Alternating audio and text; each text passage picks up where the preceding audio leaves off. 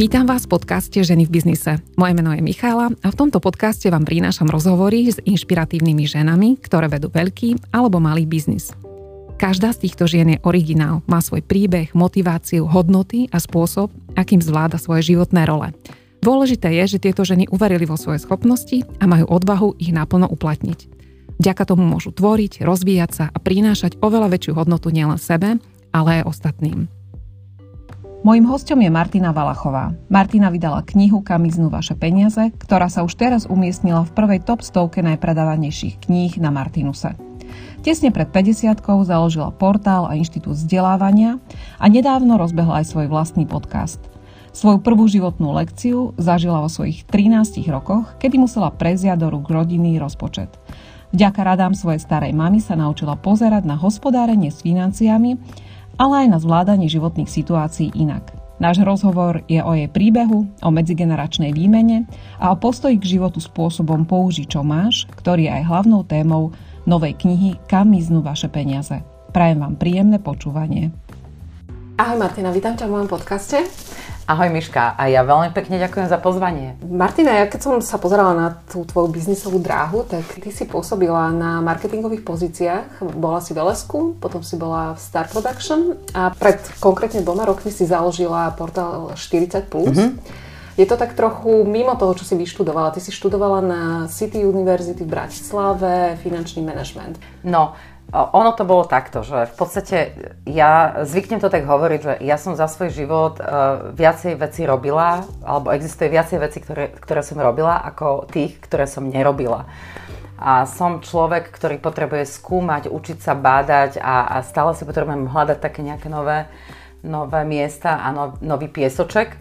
No a ja keď som začínala, kedysi dávno, pradávno, lebo však už teda mám dosť rokov na môj vkus a stále si hovorím, že keby sa to dalo nejak prepísať v tom občianskom preukaze, vôbec by mi to nevadilo ani neprekážalo. Takže boli to časy, kedy ja v podstate vtedy ešte úplne, že bez nejakého vysokoškolského alebo nejakého vzdelania, len s gymnáziom, ako mladá mamička som si hľadala prácu a tým, že ja som vedela perfektne po anglicky na tú dobu, tak to bola vlastne moja živnosť. To bolo viacej ako vysoká škola. No a takýmto spôsobom som sa nejako dostala do tých zahraničných spoločností, čiže ja už 26-ročná som bola konateľka švajčiarskej firmy na Slovensku, čo vyzeralo akože neuveriteľný úspech a neuveriteľná dráha. A samozrejme, že veľa ľudí skúmalo, že či teda tam v tom nebola aj nejaká zápletka lásky alebo niečo podobné, že vďaka čomu som sa tam ja dostala, veď toto predsa nie je možné. No a tým, že som sa potrebovala teda učiť veci, tak prvou z vecí bolo to, že som si urobila normálne, že rekvalifikačný kurz na účtovníctvo. Uh-huh. A čiže ja som normálne certifikovaný účtovník pre podnikateľské subjekty, pretože... To bolo mimo školy, hej? To bolo mimo, no, to som mala tých 26 rokov. No a City University je vlastne taká modulová univerzita. To znamená, teda aspoň vtedy to tak bolo, ja neviem, ako to teraz funguje, to znamená, ja nemám vysokoškolský diplom. Uh-huh. Ja som v podstate si zobrala to, čo som ja potrebovala vtedy pre tú svoju prácu a to bol finančný manažment. Čiže aby som lepšie porozumela tým financiám v rámci tej firmy, pretože nemala som tam byť na okrasu, čuduj sa svete, ja som tam bola prijatá na prácu. Takže okrem vecí, ktoré bolo treba vybavovať, čo sa týkalo normálne zabezpečenia chodu firmy, som si teda zobrala bola som takto oslovená, že bolo by fajn, keby som sa naučila to účtovníctvo a vlastne venovala sa týmto veciam. No a chcela som mať na to pohľad, pretože my sme dodávali veľkým firmám, železniciam Slovenskej republiky a tak ďalej. Čiže boli tam naozaj že také väčšie zákazky.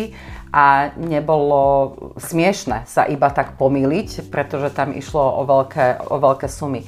To znamená, že... A takto to so mňou bolo celý život. Čiže ja vždy, keď som sa nadchla pre nejakú prácu, tak vždy som sa naučila presne to, čo som k tej práci potrebovala. Čiže takto vlastne podobne disponujem aj certifikátom na riadenie projektov, PRINCE som si urobila a ďalšie veci, ktoré v podstate ma nejako formovali, keď som takto išla tým životom a robila.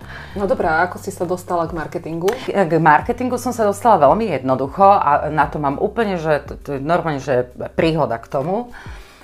A to bolo tak, že Keď som mala asi 30 rokov, alebo 31, si pamätám, že už som totižto ja v oblasti tých financií tak smerovala, že som si povedala, že budem auditorom. Čiže 5 rokov som bola asistentka auditora, bola som asistent daňového poradcu, s tým, že teda si urobím normálne auditorské skúšky. No a ja som sedela na tom jednom zo záverečných školení a teraz nech sa všetci účtovníci na mňa akože nenahnevajú. Keď som sa obzrela okolo seba, tak väčšina tých ľudí naozaj mala pár kil navyše. Mnohí tí ľudia im tikalo v oku, alebo skrátka akože takto nejako to vyzeralo. A ja som sa tam rozhliadala a som si hovorila, tak moja, tak to budeš vyzerať o 20 rokov. A to som nechcela. A ja som sa pred obednou prestávkou vlastne zdvihla, išla som domov a muž sa ma pýta, že a ty už si doma? To tak rýchlo skončilo? Ja, že nie, končím v tejto oblasti. A on, že akože končíš? No, nechcem to už robiť. A čo ideš robiť? Ja neviem, budem sa venovať obchodu a marketingu. A to ako chceš spraviť? No, neviem. To vieš. No, nevedela som samozrejme. O obchode som vedela veľa, lebo ja od detstva som vyrastala a píšem to teraz aj v svojej aktuálnej knihe so svojou babkou, ktorá bola skvelá obchodníčka, naozaj veľmi veľa ma naučila. To znamená, ja som mala tieto obchodné zručnosti, veď vlastne vyjednávania a takéto veci som mala na starosti aj v rámci tej firmy. My sme neboli kolosálne veľká firma, čiže ja som nebola len pani účtovníčka, ale naozaj som viedla aj rôzne rokovania a tak ďalej, takže na ten obchod som si trúfala. No a tak to teda aj išlo, že v podstate som začala robiť v jednej spoločnosti ako radový obchodník, to inak tiež bola k tomu taká zvláštna epizóda, lebo nikto ma nechcel vlastne ani prijať do práce, že veď ja už som bola taká veľká šéfka, tak čo, ako mi nechceli veriť, že či som sa buď zbláznila, alebo čo sa mi to vlastne čudné. Stalo, je to čudné a všade ma chceli zobrať len samozrejme zase na to účtovné oddelenie a vedúca účtovného oddelenia a ja neviem čo. Takže trvalo asi pol roka, kým som náhodou stretla môjho veľmi dobrého kamaráta Luba Špirka, pozdravujem ťa Ľubko, keď náhodou budeš počúvať. A on sa ma pýta, že Marti, čo teraz robíš? Ja, že vieš čo, nikde ma nechcú, chcem robiť obchodničku. Že čože teba? Maťa, hneď ťa beriem. No a takto som vlastne začala teda tú dráhu toho obchodníka. V tej firme som bola asi rok a potom teda samozrejme už sa teda našla pozícia obchodného riaditeľa v inej firme, lebo skrátka som takto nadstavená a vždy ma bavilo viesť, ale hlavne také menšie a stredné týmy. Takže potom sa tá práca moja vyvíjala už v tom obchode. Ale v tej spoločnosti teda potrebovali dať nejak dokopy aj marketing a tam som prvýkrát vlastne pričuchla k tomu marketingu vo veku nejakých tých 32-33 rokov. To bola aká firma? A to bola spoločnosť, ktorá už dneska neexistuje, takže nechcem o nej rozprávať, pretože to naozaj je to 20 rokov dozadu a to by si ani poslucháči vôbec nepamätali, a asi teda väčšina z nich. Ale musím povedať, že sa to pohybovalo teda v oblasti financií.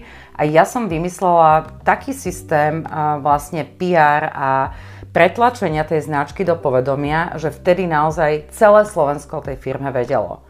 A podarilo sa mi to takým naozaj aplikovaním sedliackého rozumu, že som išla naozaj po tej cieľovej skupine a stále som rozmýšľala nad tým, že prečo by tí ľudia jednoducho mali sa vôbec o toto začať zaujímať. A hľadala som tie svoje také odpovede na to prečo a tak vznikol ten systém toho, ako sme to vlastne dali celé do obehu. A pamätám si, ako jeden naozaj z veľkých ľudí tu na Slovensku od marketingu, keď ma spoznal, tak mi hovoril, že a my sme stále rozmýšľali, že kto za tou kampaňou stojí. Ja, že no tak to som ja doma od kuchynského stola vymyslela. Takže takto to začalo vlastne v tej oblasti marketingu, že ma to lákalo, ale viete, pred 20 rokmi robiť marketing bolo úplne nejaká iná parketa, ako je to dnes. Bolo to jednoduchšie. Neexistoval online, skrátka mali ste zo pár rady, mali ste nejaké tri televízie. A boli nejaké noviny a toto. Čiže webové stránky vtedy len začínali. Ja si pamätám, že tá webová stránka, ktorú sme mali vo firme, no, tak to bola vlastne taká nejaká virtuálna vizitka, by som to nazvala, oproti tomu, čo sa dneska deje. Takže tam pred tými 20 rokmi som sa vlastne začala dotýkať tejto oblasti, no a potom to nejak pokračovalo v tom živote, že som rozvíjala aj nejaké značky a robila som teda potom aj pre nejaké ďalšie spoločnosti, pre vydavateľstvo, ktoré bolo spomenuté. Tam som spolupracovala 12 rokov, najprv v oblasti obchodu a teda potom aj marketingu. A Lesko bola taká ročná láska, ale veľmi rada na to spomínam a musím povedať, že tam som sa naučila rozoznávať dobré víno od zlého vína, lebo ja som predtým vôbec teda nebola nejaká že vinárka. Ja som tam prišla na oddelenie marketingu a pýtali sa ma, že či mám rada víno, je, že hej, portské. Že aha, také my nemáme. No, takže bolo to celkom funny, ale naozaj som sa, a oni mi hovorili zo začiatku, že neboj sa, ty sa tu prepiješ ku kvalite. A teda áno, predtým som nemohla červené suché ani cítiť a dneska viem, aký hodnotný je dobrý Dunaj, takže tak. Teraz akože prejdem k takej tej tretej oblasti, ktoré si začala venovať, čiže najprv financie, potom obchod, marketing, áno. A teraz máš svoj vlastný portál a inštitút. Áno. Založila si to pred 2 rokmi, volá sa to 40+. A prečo vlastne si toto začala robiť, že to zase bolo nejaké nadšenie, zase si objavila nejaký nový svet a vrhla sa do toho? Toto bolo z jedu, toto bolo z hnevu, skôr by som povedala, lebo v živote vás môžu motivovať dve veci, že buď sa pre niečo úplne, že nadchnete a teraz akože idete za tým a normálne, že nerozmýšľate, alebo vás niečo veľmi nahnevá. To sú také dva základné pudy, ktoré my máme ako ľudia. No a Inštitút trvalého rozvoja 40+ som založila s Andreou Trávničkovou pred 3 rokmi. No a to bolo tak, že ja keď som odišla z toho LSK a hľadala som si teda nejakú ďalšiu prácu, tak mi bolo povedané, že som stará. Že moje ročníky nevolajú už, že skrátka, že už idem na tých 50 rokov. A že skrátka, že nemajú pre mňa také pozície, ako ja si predstavujem. Som prekvalifikovaná. No, tak som sa pýtala, že dobre, tak ja som taká výrečná, tak ako zatiaľ, aby som sa nenudila, môžete ma dať na vratnicu napríklad. A že no nie, tak to ste prekvalifikovaná. Ja že aha, takže ešte mám pracovať asi 17 rokov svojho života a teraz ako čo ja idem robiť? Akože aj prekvalifikovaná a aj vlastne neakceptovaná. A zistila som, že to nie som len ja, ale že takých ľudí je veľké množstvo. A zistila som, že my tu máme naozaj diskrimináciu na Slovensku. A väčšinou to ide teda od tej 45-ky. Od tej 45-ky, že nie úplne, že 40, ale od tej 45-ky. No a keď som stretla tú Andreu Trávničkovú na jednej konferencii, ona tam prednášala, som tam sedela a si hovorím, že Pane Bože, takýto múdry niekto na tejto zemeguli tak plynule rozpráva, tak filozoficko, ale pritom uchopiteľne, že znie to krásne, naozaj vidno, že je veľmi múdra žena, ale podáva to tak, že tomu musí rozumieť každý. To ma úplne fascinovalo, takže ja som ju hneď cez prestávku odchytila, dala som sa s ňou do reči, lebo asi už posluchači pochopili, že ja s introvertom nemám spoločné nič. Ja som naozaj že živý extrovert. No a nejako prišla na rad aj táto téma a Andrea už sa vtedy tomu trošku teda venovala, pretože naražala na to ona zo svojich nejakých dôvodov. A ja tam na tom mieste, na tej konferencii som povedala, že vieš čo, Andrea, my s týmto musíme niečo urobiť. Lebo ja som z toho veľmi nahnevaná. V tej chvíli ja už som si teda, bola som už vtedy rozhodnutá, že si založím svoju vlastnú agentúru a že budem sa venovať marketingu takýmto spôsobom, že dám dokopy niekoľko freelancerov a budeme robiť projekty, ktoré nám budú dávať zmysel. Takže ja som si neišla s týmto Inštitútom trvalého rozvoja 40+ riešiť nejakú svoju pracovnú pozíciu alebo niečo podobné, lebo to ani nebola ani nie nejaká výnosná činnosť. Ale som si povedala, že keď tu má niečo po mne zostať na tomto svete, tak toto by mohla byť jedna z vecí, že chcem túto tému otvárať, že mám na to hlupo povedané gule, aj keď som žena, a budem do toho tlcť, kým si to niekto nevšimne, pretože sa mi to zdá úplne šialené, lebo, a to som si vždy tak kladla tú otázku, že fajn, takže ja som bola na trhu práce žiadaná, všetci ma chceli, a zrazu prišlo jedno ráno a bolo to so mňou ako s poharom mlieka, ktoré zabudnete v nejakom spárnom lete na stole v kuchyni a keď prídete ráno, tak je skysnuté, už je pokazané. No tak ale my ľudia nie sme mlieko.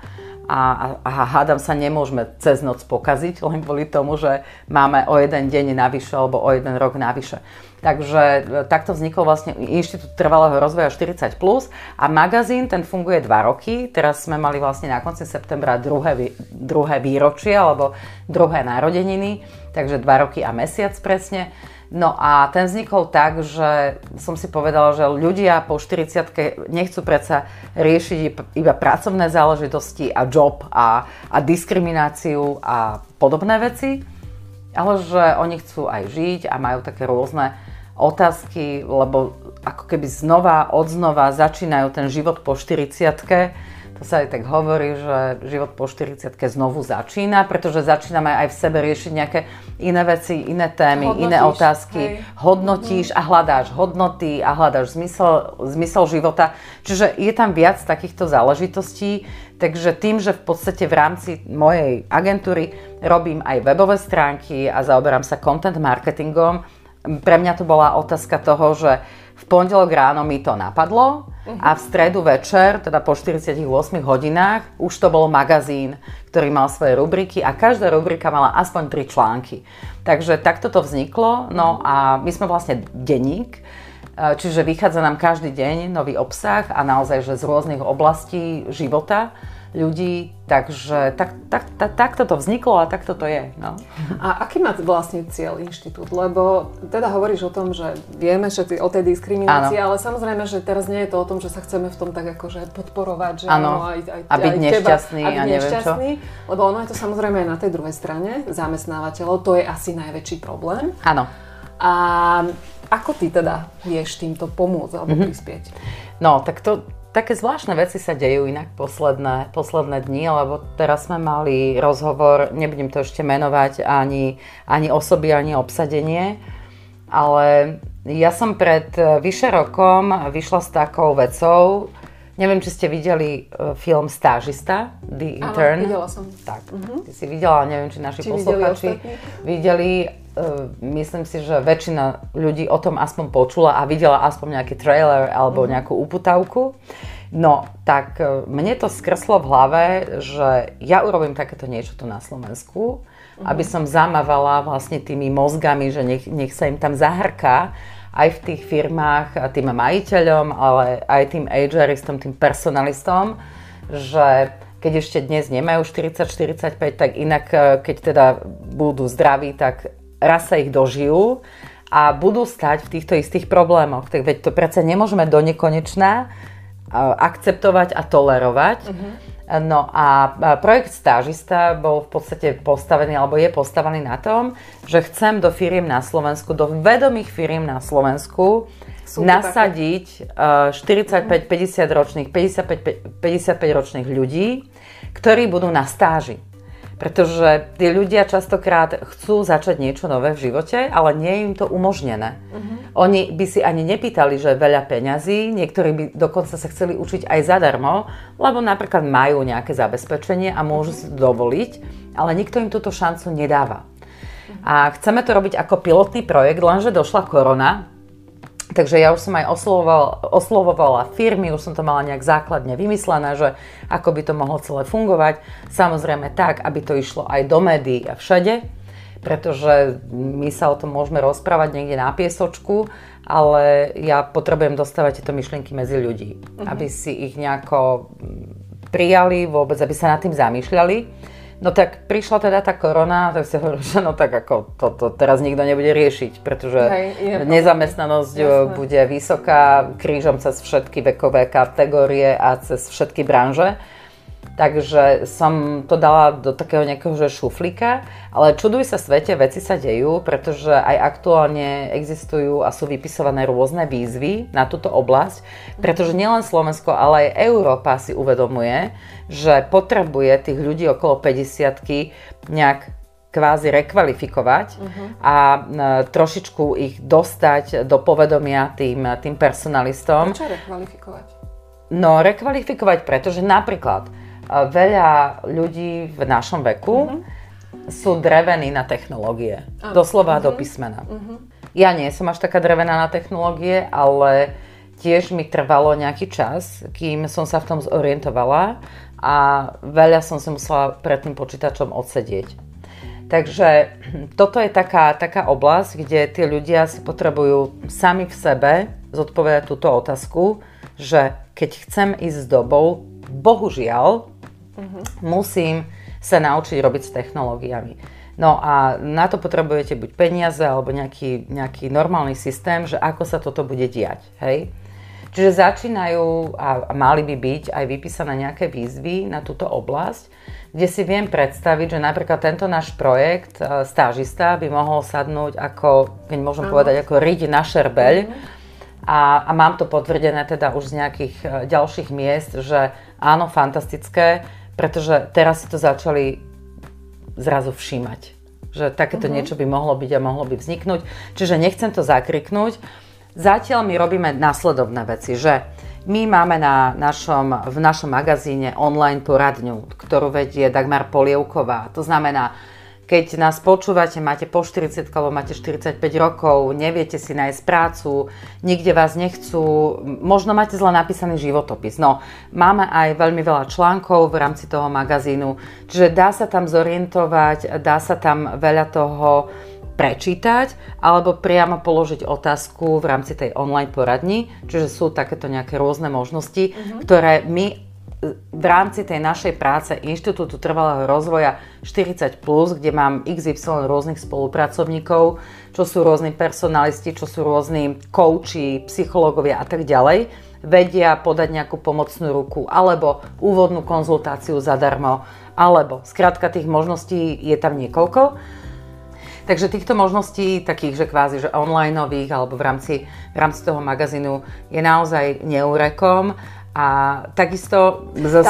Tá poradňa je platená vec? Alebo... Nie. To, tam môže človek anonymne položiť otázku. To znamená, že napíše si nejaký nick, ja neviem, Jana 234, položí otázku a jej online odpovedá na tá otázka. Čiže môžu si to prečítať potom aj iní ľudia. Čo je zase presne, že netreba sa častokrát pýtať to isté, čo už sa pýtal niekto iný. Čiže ľudia si tam môžu prečítať aj to, čo už sa niekto pýtal. Čiže toto je jedna z vecí, alebo teda robívame tu i tam aj také, že workshopy. No teraz sme ich nerobili, pretože korona, potom zase bolo leto a teraz máme druhú vlnu, takže zvažujeme nejaké online semináre, akurát, že ten online je taký dvojsečný, že on je stále po ruke, ale my sme už tak unavení z toho pozrenia do tých obrazoviek, že tí ľudia to odmietajú, že sa im nechce do toho. Oni by radi prišli na nejaký seminár, keby bol fyzicky. Aj sme sa o tom bavili a predtým, než sme zapli teda nahrávanie. Takže, ale tie možnosti tam sú, to znamená, že keď tá odozva od tých ľudí je, alebo keď sú takéto nejaké požiadavky, tak my sa snažíme tým ľuďom nejako vychádzať v ústrety a táto časť vôbec nie je nejaká, že zárobková časť alebo niečo podobné. A to, aby som sa k tým ľuďom vedela dostať, aby sa vôbec oni dozvedeli o týchto možnostiach, tak práve na to slúži ten magazín, čiže on je taký ten nosič tej správy, aby sme sa my k tým ľuďom, k ľuďom v najlepšom veku vedeli dostať. Hej. A je podľa teba aj priťažujúcou okolnosťou, keď je niekto 45 plus a je to žena? Je to podľa teba skupina, ktorá je možno ešte viacej diskriminovaná? No, ja toto až takto neseparujem a my sme robili aj taký prieskum oficiálny, zapojilo sa nám do ňoho 580 ľudí, robili sme to pred 2 rokmi, a kde sme sa pýtali rôzne otázky a bola tam aj tá skladba tých ľudí, ktorí odpovedali na tie otázky takmer pol na pol, že muži aj ženy. Takže neviem to ja nejako vyhodnotiť a nechcem tu fabulovať, že áno, ženy sú na tom horšie. Popravde netuším, ale v rámci toho, čo som tu teraz spomínala pred chvíľočkou, sme sa bavili s tými ľuďmi, ktorí by vstúpili do toho projektu stážista k tej spolupráci a rozmýšľame nad tým, že urobíme ďalší nejaký prieskum a potom budeme mať nejaké čerstvé čísla. Ja si myslím, že ženy sú otvorenejšie o tom rozprávať, že majú s tým problémy. Tak preto sa možno potom javí, že ženy majú väčší problém. Ja si myslím, že ten problém je náš spoločný, že je to problém žien aj mužov. Akurát, že tí muži sú v takej, že hanbe, cítia sa veľmi diskomfortne, keď majú na túto tému rozprávať a snažia sa to maskovať všetkými možnými a nemožnými spôsobmi, pretože toto máme takto zakodované, že ten muž, tá hlava rodiny, živiteľ rodiny a tak ďalej žije, skrátka musí zarobiť, musí to ťahať a ako keby on nemal nárok na zlyhanie, pričom toto ani nemusí byť zlyhanie, pretože on za to nemusí častokrát, že sa niečo zmení v tej firme, prípadne je doba, aká je. Je nejaká kríza, alebo teraz je korona, to bude dosť častá odpoveď, že lebo korona. Aj keď ja si myslím, že v súčasnej situácii tí manažeri, tí personalisti by mali skôr siahať, alebo aspoň z časti vyskladávať ten tým tak, aby tam mali aj tých skúsených ľudí. Pretože ten človek po tej 50-ke, možno nie každý má taký drive, ako máme my dve, ale každý človek je iný, ani nie je každý takisto nadstavený. To znamená, tí ľudia nemusia mať taký nejaký akože, že drive, že teraz utekajú, bežia a sú takto nadstavení. Ale mám kamaráta v Nemecku a on mi hovorí, že Tina, že u nás nie je možné, keď robíme nejaký projekt, že tam nemáme aj takýchto seniorov a naozaj akože seniorov, čo sa týka veku. Pretože vieš, ten Jozef, on niekedy 2 dní sa zdá, že nič nerobí a potom máme poradu a on tam povie takú perlu, že nás otočí úplne niekde inde, že my len pozeráme a my si nevieme predstaviť, že náš tým by bol bez Jozefa a teraz my sa nepozeráme na to, že či on urobí tak isto veľa, ja neviem, nejakých zápisov v tom programe, keď on urobí tú definitívnu a dôležitú vec, ktorá nás potiahne tým správnym smerom. A o tomto by tie skúsenosti mali byť. Čiže nepozerať sa len na ten výkon, že dobre, ten mladý človek je samozrejme rýchlejší a vie sa zapájať a ja neviem čo a je taký akože kvázi mobilnejší a taký živý, ale aj ten človek, ktorý má istý vek, tak nemusí podávať takú kvantitu, ale tá kvalita to vylepší, alebo to skrátka posunie úplne niekde iným smerom.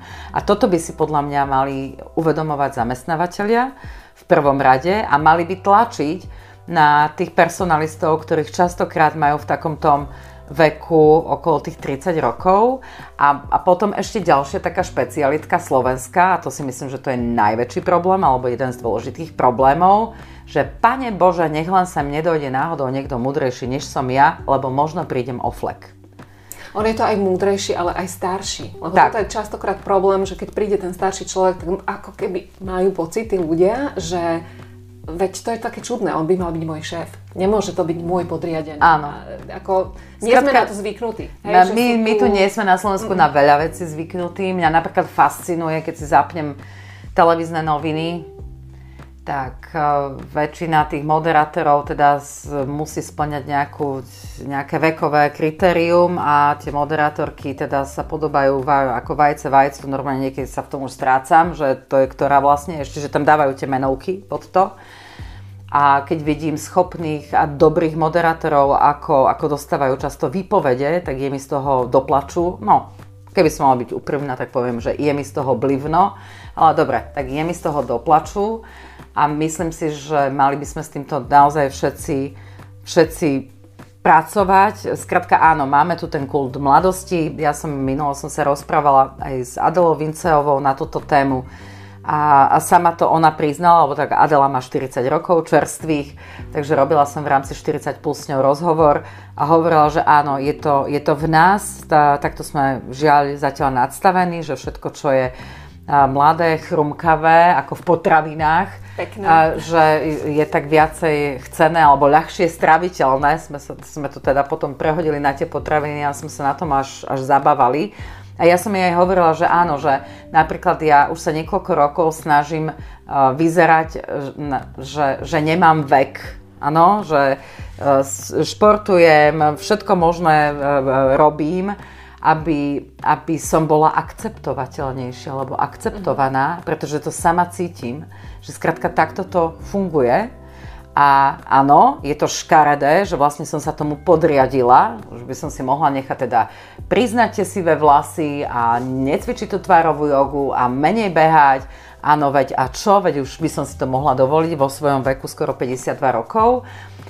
Ale za prvé, je to aj moje nadstavenie, že nejak nechcem zbabkovatieť, skrátka nepáči sa mi to a robím, čo sa dá, ale z druhej strany si naozaj veľmi to vnímam, že keď niekde prídem, tak skôr sú so mnou ochotní spolupracovať povedzme aj mladí ľudia, ako keby som vyzerala inak, bohužiaľ, je to tak.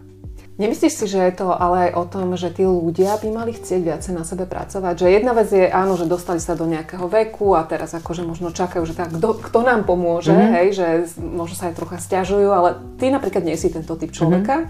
Ty si vždy nájdeš tú novú oblasť a si ochotná na sebe pracovať a vieš, že musíš, hej, že vieš, že musíš sa posunúť ďalej, inak ako nemôžeš zostať stáť na tom mieste. Je to aj v nás asi, že už jednak aj ten vek. Že pohodlie, áno, myslíš, na toto narážaš, že sú ľudia stereotyp a akože nemáme takú tú, nie sme tak vychovaní, že musíš sa stále tak ako predierať tým životom, ako keby tu, nesieme to možno z minulosti, hej. Ale príde mi to, že ľuďom chýba aj taká chuť a taký ten drive, že musím na sebe robiť, že to nie je automatické, že ja mám teraz skúsenosti a teraz ako zaplatte ma a ponúkajte mi niečo, že musíš na sebe pracovať. Tak ja toto mám od detstva v sebe zakodované, že skrátka musím alebo chcem, alebo skrátka som tento typ človeka.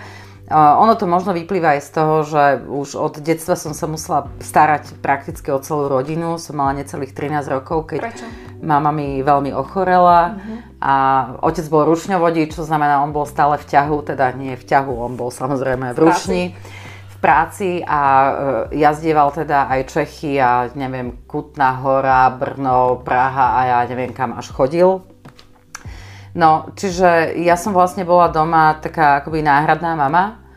A musela som vedieť hospodáriť, musela som vedieť, otec vždy mal na to takú vetu na dedine, takže ja to poviem, že naša Martina je z hovna bič upletie. Takto som skrátka bola nejak do toho života vypravená, nikto sa nepýtal, keď mohla, tak prišla pomôcť babka a v podstate babku aj veľmi veľa spomínam v mojej knižke, ktorú som teraz aktuálne teda vydala a týka sa práve takej adaptability, ale v oblasti financií, čiže sa vraciam zase naspäť k tým peniazom, lebo knižka sa volá Kam miznú vaše peniaze. No a ja teda od toho detstva, keď teda sa to dá považovať, alebo už od takej rannej puberty, od tých 13 rokov, som musela byť vynachádzava. To znamená, že musela som vedieť, ako s tými deťmi to dať celé do poriadku, musela som im vedieť dávať úlohy. Jedna sestra bola odo mňa o 3 roky mladšia, ďalšia o 5 rokov, tak tá bola ešte dieťa, ale skrátka, už tam som mala také nejaké, presne tak, a to otec ešte mal ďalšie také veľmi hanlivé pomenovanie na mňa. A to bolo takéto, že dejte Martine lidi a ona to udelá. Tým, jak jazdil do tých Čiech, tak takéto české hesla a porekadla nosil. Takže, a vyzeralo to skôr tak hanlivo, ale on vlastne vypestoval vo mne nejaké tie životoschopnosť a schopnosti vlastne rozdeľovať prácu a delegovať. Čo dosť často majú ľudia s tým problém. Ja s tým problém nemám. Ja to vydelegujem raz, dva a potom pozerám, že ako nám to pekne ide. Áno, ale nie, že by som to nejako zneužívala, to nie. Ja som veľmi pracovitý človek, ja sa roboty nebojím a ja sa dokážem veľmi aj nadchnúť. To je asi zase vypočuť aj na Hlase. Čiže viem sa nadchnúť strašne, rada sa učím nové veci. No a to je vlastne pre mňa aj ten magazín, lebo ja som začala tie veci kreovať a začala som zisťovať, že bože, to sa musím naučiť. Aha, mala by som začať robiť nejaké videá, aby tí ľudia sa o nás dozvedeli na tých sociálnych sieťach. A bolo by dobre začať robiť podcast. No tak robím podcast, ktorý sa volá Odznova, prakticky sprievodca životom. Čiže ja vlastne stále idem v nejakom procese učenia sa A veľmi, priznám sa, ja si nestíham všímať tých ostatných, že čo oni robia, respektíve nerobia, že či sú leniví, alebo sa im nechce, alebo sú komotní, alebo... Len pravda je taká, že ľudia si dosť často strážia to svoje, že pohodlie. Takéto pohodličko chcú mať.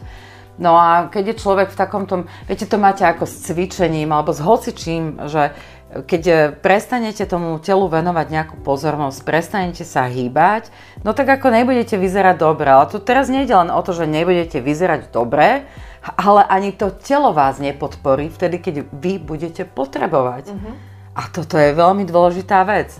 A toto, rovnako by som to teraz mohla preklopiť aj na nejaký taký akože vývoj v oblasti svojho vlastného jobu alebo práce, že keď človek nebude na sebe neustále nejako pracovať, to je jedno, či malými krôčkami, to je jedno, či 10 minút denne alebo pol hodinu denne, ale každý ten malý krok sa ráta a ono sa vám to potom niekde na konci spočíta a vznikne z toho nejaký celok. A toto si myslím, že to je veľmi dôležitá vec a toto je, ale nemôžem nikomu dať do hlavy, jasne, ani vnútiť. Každý ten človek si musí tie veci zodpovedať sám. No a to je potom aj tá miera adaptability, že začala korona v marci a čo si myslíte, že ja som výnimka? No tak akože jeden klient mi volá, že Maťka, uvidíme, čo bude na jeseň. No tak vidíme, čo je na jeseň. Ďalší klient mi volá, že Martina, my ani nevieme, čo by sme teraz komunikovali, viete čo, uvidíme, počkajme do leta. Tak som sa zadívala do toho marcového slniečka a si hovorím, a čo ja teraz idem robiť? Čo tu budem akože pozerať do blba?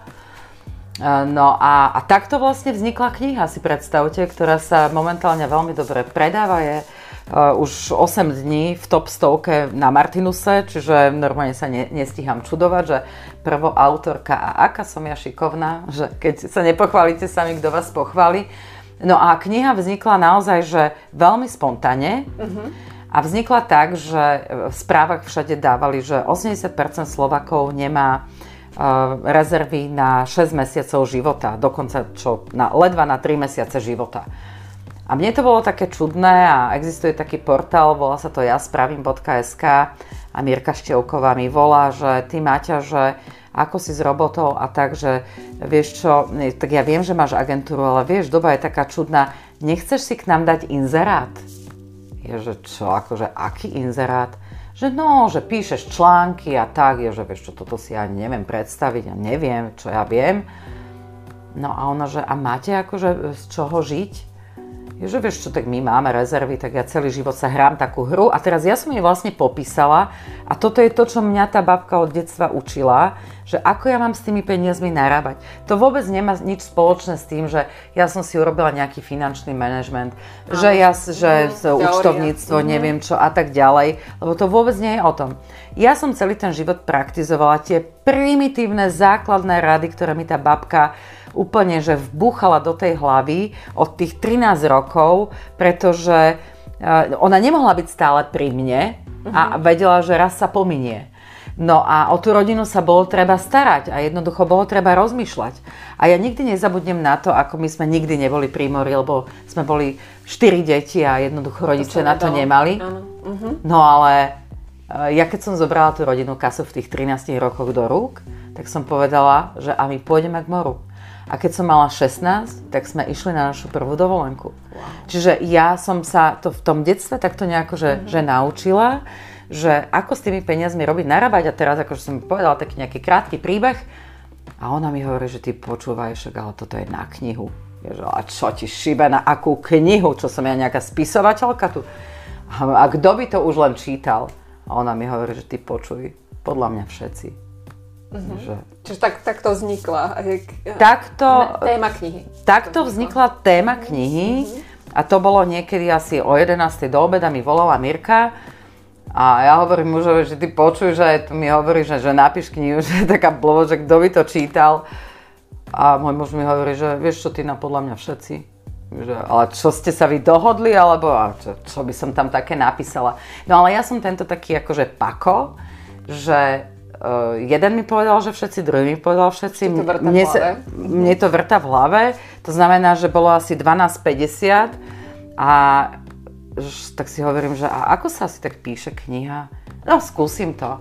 Tak ja som teda otvorila ten počítač a napísala som úvodnú kapitolu, ktorá mala asi, ja neviem, 6 strán. A keďže v rámci magazínu spolupracujem podľa mňa s najlepšou editorkou na Slovensku, so Soňou Borušovičovou, tak som jej teda volala večer, že počúvaj Kvetinka, volala som s Mirkou a takéto sa stalo a že napíš knihu a Soňa sa ma pýta, že no dobré, že a aká je téma? Tak som jej povedala, že wow, že píš, že Kvetinka píš, nie, Kosatka, ona mi hovorí Kosatka. A hovorím, vieš čo Soni, ja už som niečo aj napísala, že no, že jasné, to som vedela, že ty pošli mi to hneď. Tak ja som jej to poslala a Soňa mi volala asi do 10 minút, že počúvaj, to je perfektné, to je presne ten tvoj štýl, takto to potrebujú tí ľudia, polopate, žiadna poučka, pokračuj.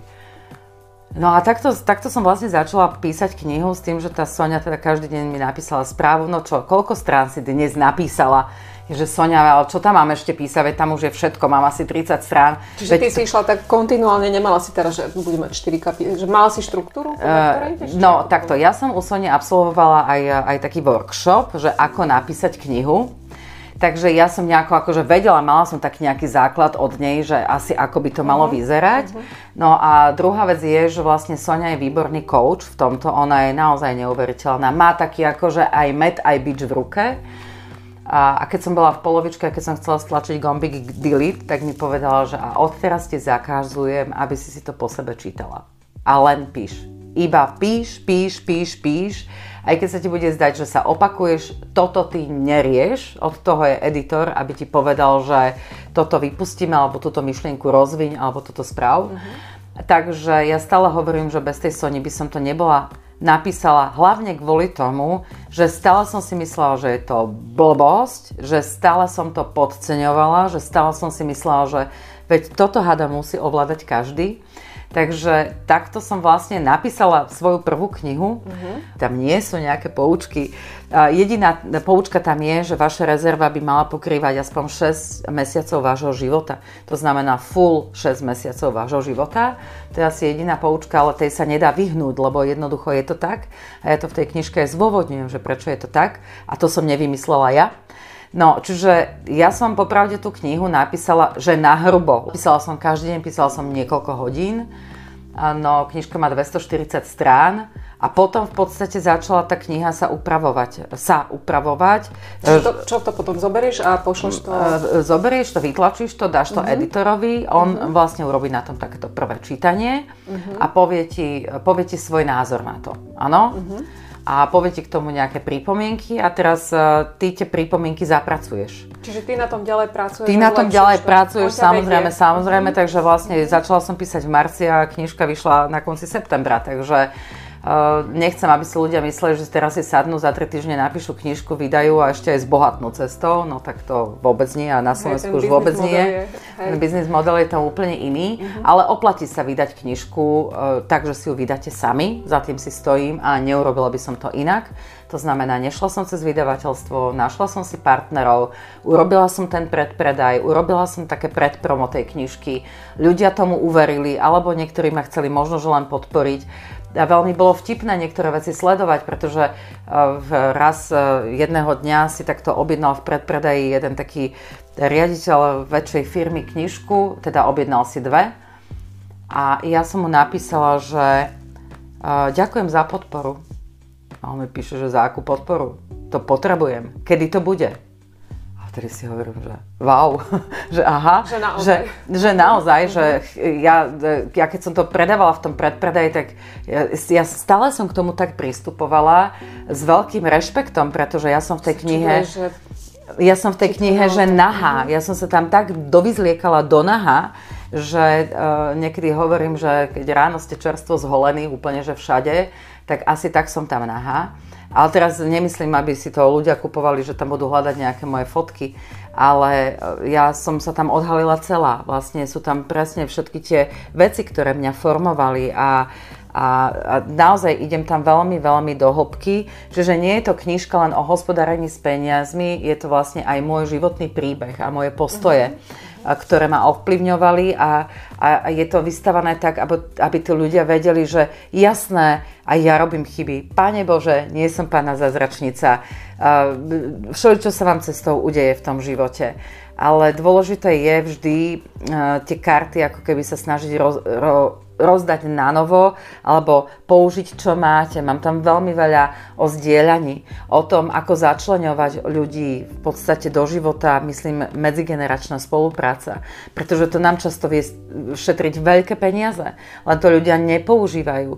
Im nenapadne, že suseda Gitka by veľmi rada išla pre moje deti o 4:00 popoludní, ale čo ju budem otravovať? Chudiatko, má 68, nech si oddychne, ale Gitka by rada išla, len vy ste ju neoslovili. A namiesto toho si budete hľadať nejakú opatrovateľku, vodičku detí zo školy, ktorej zaplatíte, neviem, 300 € mesačne. A Gitka by im rada možno, že aj večeru dala, nejaké palacinky navarila. S láskou a rada. A ani by si za to nič nepýtala a pripadala by si veľmi, veľmi osožná. Čiže tá knižka vôbec nie je... Je to taký ekosystém všetkého. Presne také. Ono je to veľmi, veľmi taká komplexná vec, ktorá tam naráža do rôznych oblastí nášho života. Také to, že použi, čo máš, a k čomu nás možno, že učí aj táto dnešná situácia. Čiže ono to tam nie je o nejakých tabuľkách a výpočtoch. Samozrejme, tá knižka obsahuje tzv. Cvičebnicu nového života, čiže sú tam aj rôzne cvičenia, pretože na to, aby sa to tí ľudia naučili hospodáriť, tak potrebujú vlastne nejaké návyky a potrebujú si to nejako budovať, bez toho to nejde.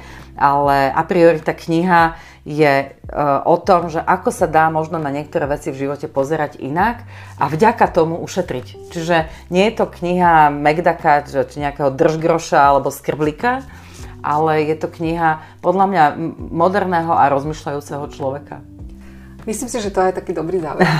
Veľmi pekne ti ďakujem, Martina, za rozhovor. Máš veľmi veľa energie. Áno. Veľa otázok sme nestihli. Myslím si, že by to bolo aj na 3 podcasty. No tak však nech sa páči, ja si čas nájdem. Ešte pripomeniem, že ty máš teda svoj vlastný podcast a volá sa Odznova. Volá sa Odznova, áno. Teraz práve sme inovovali ten názov, volá sa Odznova, prakticky sprievodca životom, takže keď môžem tu takú malú vsúku tomu urobiť, tak som veľmi rada. A samozrejme budem rada, keď nás ľudia v najlepších rokoch budú sledovať v rámci magazínu 40+, a my tam onedlho prinesieme aj rozhovor s Miškou, takže verím, že si to radi prečítate u nás. Ďakujem veľmi pekne ešte raz, teda lúčia sa dve ženy v najlepších rokoch. Áno.